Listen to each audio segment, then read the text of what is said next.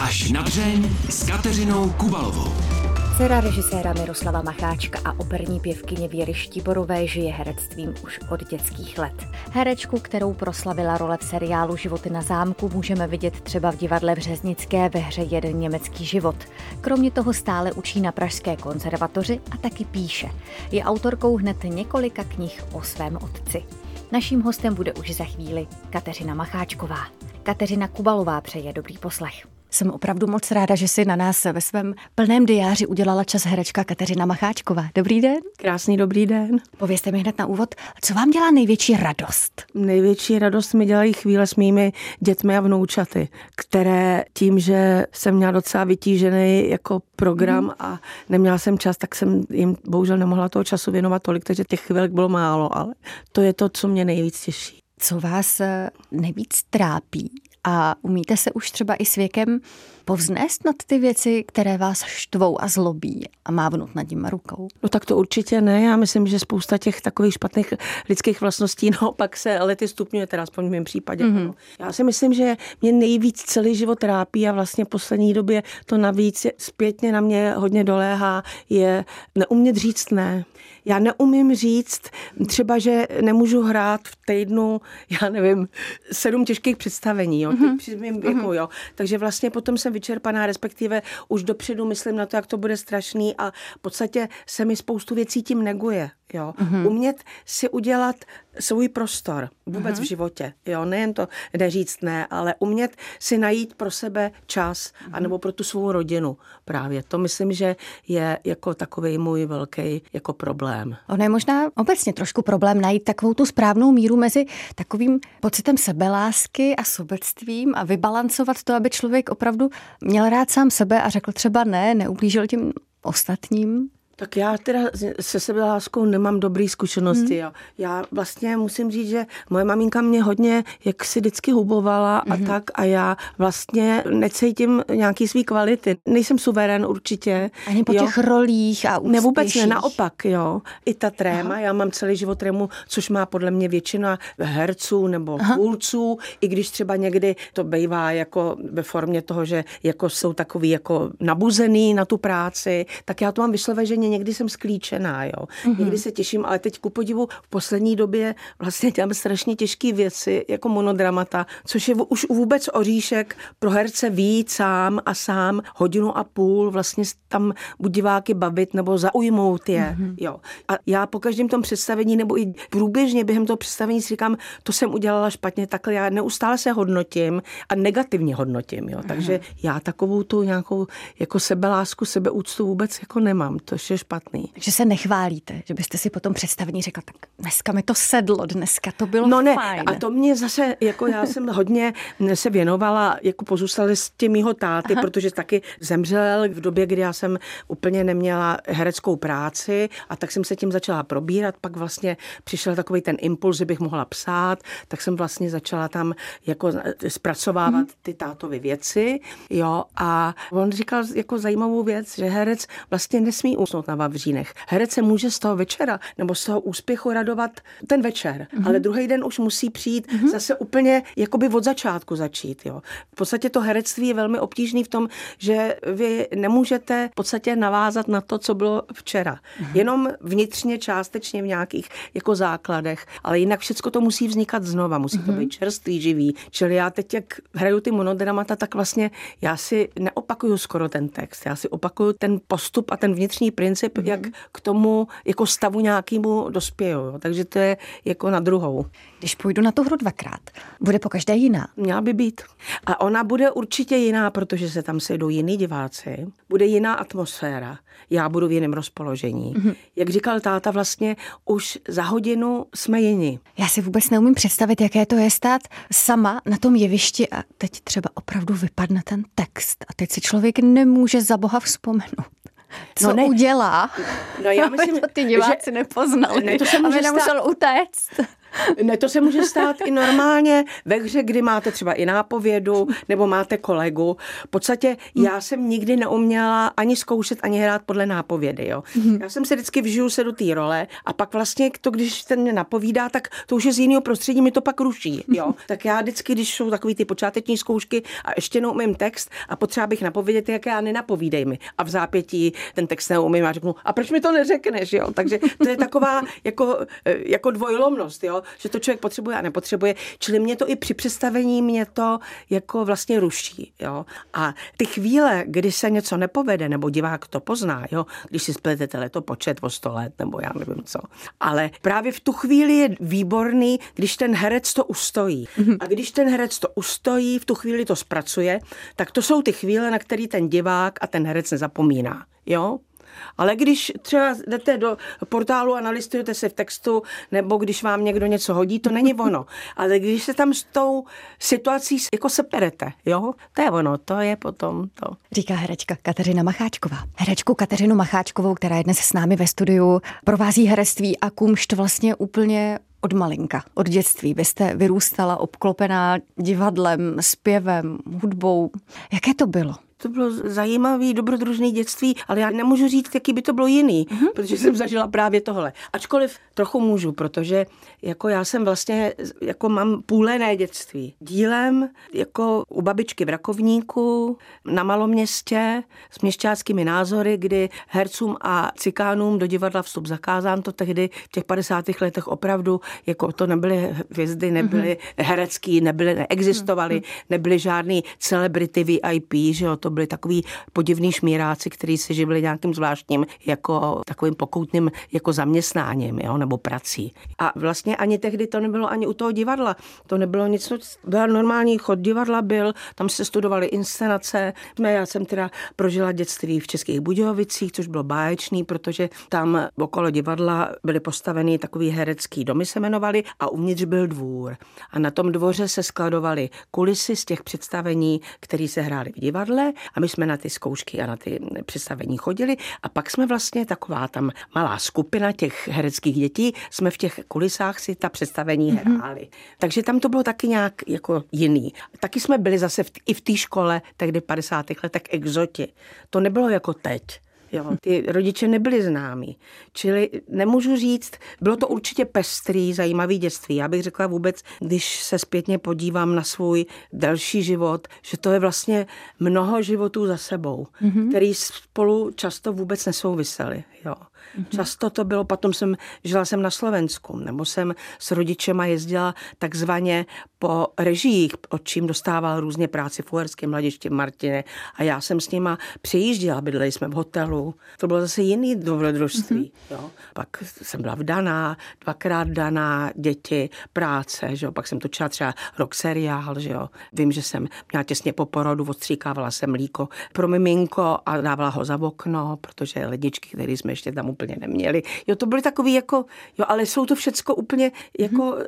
takový zvláštní období života. A je tak, jak člověk má ještě ty vzpomínky, jak teď, když je starší, tak že si vzpomínám třeba na ty úplně jako počátky, když jsem byla úplně nejmladší a některý ty období, některý ten život úplně je vytěsnaný. Ale není to úmyslný, ale některé ty věci mě vůbec nenapadají, nedocházejí. Ale ono se to zase potom promění a zase se mi mm-hmm. oživí nějaký jiný období a tam zase to, který jsem předtím všechno o tom věděla, tak to nevím. Pojďme se vrátit do toho úplně nejvzdálenějšího období ve vašich vzpomínkách. Vy jste už někdy v pěti letech nebo kdy stála na skutečném jevišti? Já jsem si říkala, že to byly čtyři roky, ale potom, když jsem se hmm. podívala hmm. do archivu toho českého divadla, tak to bylo asi v pěti letech. A nesla jsem tam jako dítě tam na návsi, jsem odnášela principálovi, což byl šéf tam herecký skupiny ve třetím dějství, jsem odnášela činku. Že? To spočívalo ten výstup v tom, že ten principál tam přijde, má tam dvě lehké jako mm-hmm. takové činky a on předstírá, že jsou těžké, že nemůže uzvednout a přiběhne dítě a tu činku mu odnese. Jo? Takže to byl můj první výstup. Prodané nevěstě. Aplaus prodané nevěstě. A takže to byl můj první jako vystoupení. No, ale ještě zajímavé je, že tu prodanou maminka zpívala Mařenku, hlavní postava, tatínek to režíroval společně s Ádou Šmídem divadlem, což byl dědeček Báry Hrzánový. Jo? A vlastně, to jsem asi až po letech vlastně z jejich vzpomínek zjistila, že jsme vlastně, že kdyby jsme žili souběžně tam, tak jsme bydleli přes zeď. Když jste vyrůstala v takovém prostředí, v tom sepětí s tím divadlem a kulturou, jak jsme říkali před chvílí, bylo vůbec možné, že byste šla dělat něco jiného? Netoužila jste někdy na truc, třeba utéct? Tak na truc určitě ne, ale bavila mě matematika, jo? bavila mě chemie, fyzika, bavily mě takovéhle věci. Jo? Takže když třeba jsme měli svatý týden před um, maturitou, tak jsem si ze sbírky úloh počítala příklady, jen tak jako, že mě to bavilo, jo? tak trojčlenky a slovní úlohy. No hmm. a máma vím, že vždycky okolo mě procházela a říkala, to si tak blbá, že se musíš na maturitu učit. Jo? No, takže takhle, takže to mě bavilo, ale potom z toho nějak sešlo. No. Ty vědomosti už někde jako nějaká postava, ty už jako trošku jako odvanuly, ale potom jsem si vlastně zahrála tu profesorku matematiky a tam jsem tam mohla si to ty děti, tam jsem mi mohla pérovat, jo. S vaším slavným tatínkem, režisérem Miroslavem Macháčkem vás dlouho pojilo vlastně jenom to příjmení, to jméno. Nežili jste spolu. Jak jste to nesla, že jste s tatínkem nebyla a přitom vás ale všichni spojovali?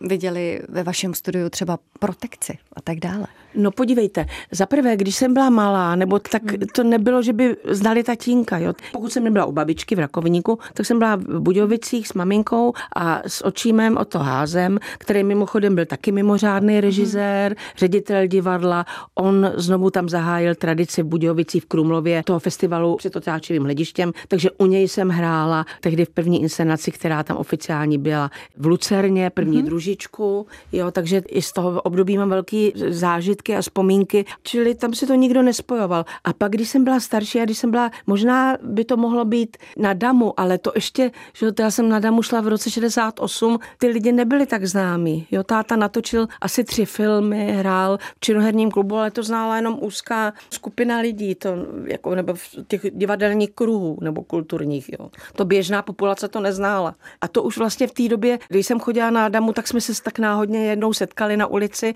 a mhm. vlastně tam už jsme se potom stýkali, jo. A takže zase já nemůžu vědět, jaký by to bylo, kdybych žila s tátou, jo. Mm-hmm. Ale zřejmě, jak jsem potom se dostala k jeho deníkům a k různým záznamům z jeho života, jeho vlastníma očima, tak jsem pochopila, že ten člověk to měl sám se sebou velmi těžký, prožil komplikovaný jako soukromý život.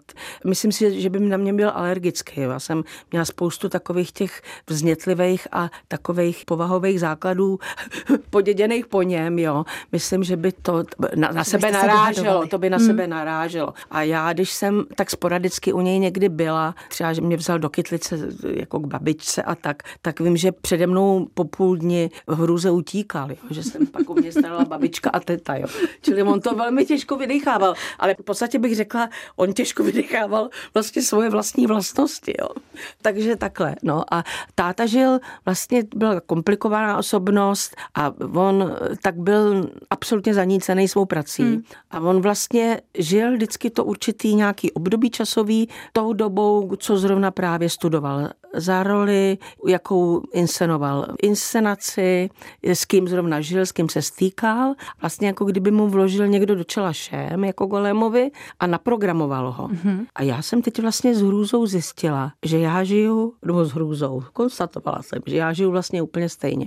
On měl svou metodu nějakou Stanislavskýho vciťovat se, v podstatě ty postavy, ty lidi odhalovat mm-hmm. z podstaty Jo, a jako to je i to, co mě zajímá jako na tom herectví a na tom hledat ty lidi zevnitř. Že on se vcítil natolik, že trošku i ztratil sám sebe? Ano, určitě. Dalo by se to tak říct? Určitě. Stihli jste si s tatínkem během těch setkání, ke kterým došlo říct všechno, co bylo potřeba? Nebo jsou některé otázky pořád ve vzduchu a už na ně nikdy třeba nenajdete odpověď? Já myslím, že s nikým si nedovedete říct všechno. Všecko poznáte, až když je pozdě to mám jako ze vztahu s maminkou, s očímem, s babičkou, se všema, jo, jako s přátelma, který odešli. To vůbec nejde. Mm. A já vlastně jsem s tátou měla takový zvláštní vztah, protože jo, když jsme, jsem byla jako dítě, tak jsme se nevídali, říkám, já jsem byla nesnesitelná, takže já se vůbec jako nedivím, že se mnou v podstatě ty lidi, mimo babičku, která byla krotká, že se mnou ty lidi jako moc nevycházeli, ale potom vlastně jsme si nějaké věci jako říkali, určitě hodně se mi toho snažil říct, ale já jsem se s ním vlastně seznámila, já to všude možně píšu a říkám, vlastně z těch jeho deníků, z té práce na těch knížkách, které jsem dělala, nemůžu říct, že bych já byla spisovatelka vlastně. Já jsem vydala, nebo byla jsem editorka zápisků z Blázince, což jsem pouze přepsala, převedla, nějakým způsobem přeložila ten jeho životopis, ten deník a tak. A vlastně tehdy to, že to bylo takový jako dobrodružný. Vaše Knop v Tarotech mi řekl, že bych měla psát, jako podle Tarotu, že bych měla psát, jsem si koupila počítač za tři dny, pak jsem teda nějak, že teda budu převádět tátovi režijní knihy do elektronické podoby. Pak jsem našla ten eh, deník z toho blázince a se životopisem, to jsem jako dala dohromady, přepsala jsem to a zanesla jsem to mýmu synovi, který zrovna studoval novinařinu, co by tomu řekl a on tak piš si, mami, piš. No a potom tam u něj jednou spal v bytě Jarda Sedláček, dnešní jako šéf eh, dramaturg v televizi a ten řekl, že bych to měla vydat.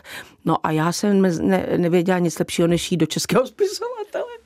To bylo nakladatelství, který jsem znala, no a tam to vydali za čtvrt roku jako mimo ediční plán. Hmm. Ještě jsme na tom se synem teda nějak jako zapracovali a tak, ale nevyšlo to celé, protože Aha. tam jsem našla jeden sešit, jo. A teď, jak, já nevím, byl rok 2020, lockdown, a mě už předtím přišly do ruky vždycky dva sešity. A tak jsem nějak jako jenom tak jako tak prolistovala, nebyl čas a zjistila jsem, že jedno byly vzpomínky mýho očima o toáze na asistenci jeho u Ochlopkova známý známého režiséra sovětského. A druhá byla teda tady, jako by, jako by jsem si říkala, to je snad pokračování těch zápisků, nebo co. No a pak, když jsem měla to volno v lockdownu a to tak, a věděla jsem, že táta bude mít e, 100 let od narození, tak jsem teda to vydala ještě tu druhou část. Ta léčebna vlastně nastoupila ve chvíli, kdy táta měl po 68. 69. kdy že, jako by všichni v podstatě ty režiséry nebo ty jako vedoucí pracovníci byli nomenklaturní pracovníci a byli ve straně. Ty lidi z té strany vyšli, eh, jako vystoupili, pak byli vyškrtnuti a takzvaně vyloučeni, což mhm. byly tři stupně a potom vlastně existoval zákaz. Že? Ty všichni režiséři, nebo většina těch režisérů jeho věku měli, jako nemohli dělat. Jo? A on měl takový, že vždycky, i když potom dělal, a já nevím, dělal Višněvského optimistickou tragédii, tak on nešel, jako jemu šlo o to téma, který tam bylo taky zajímavý a šlo mu o ten způsob práce v tom národním. A právě tam při tom zkoušení jako té optimistické tragédie, tam on jako jako na nějaký schůzi potom celodivadelní, on líčil ty problémy, které jsou v divadle.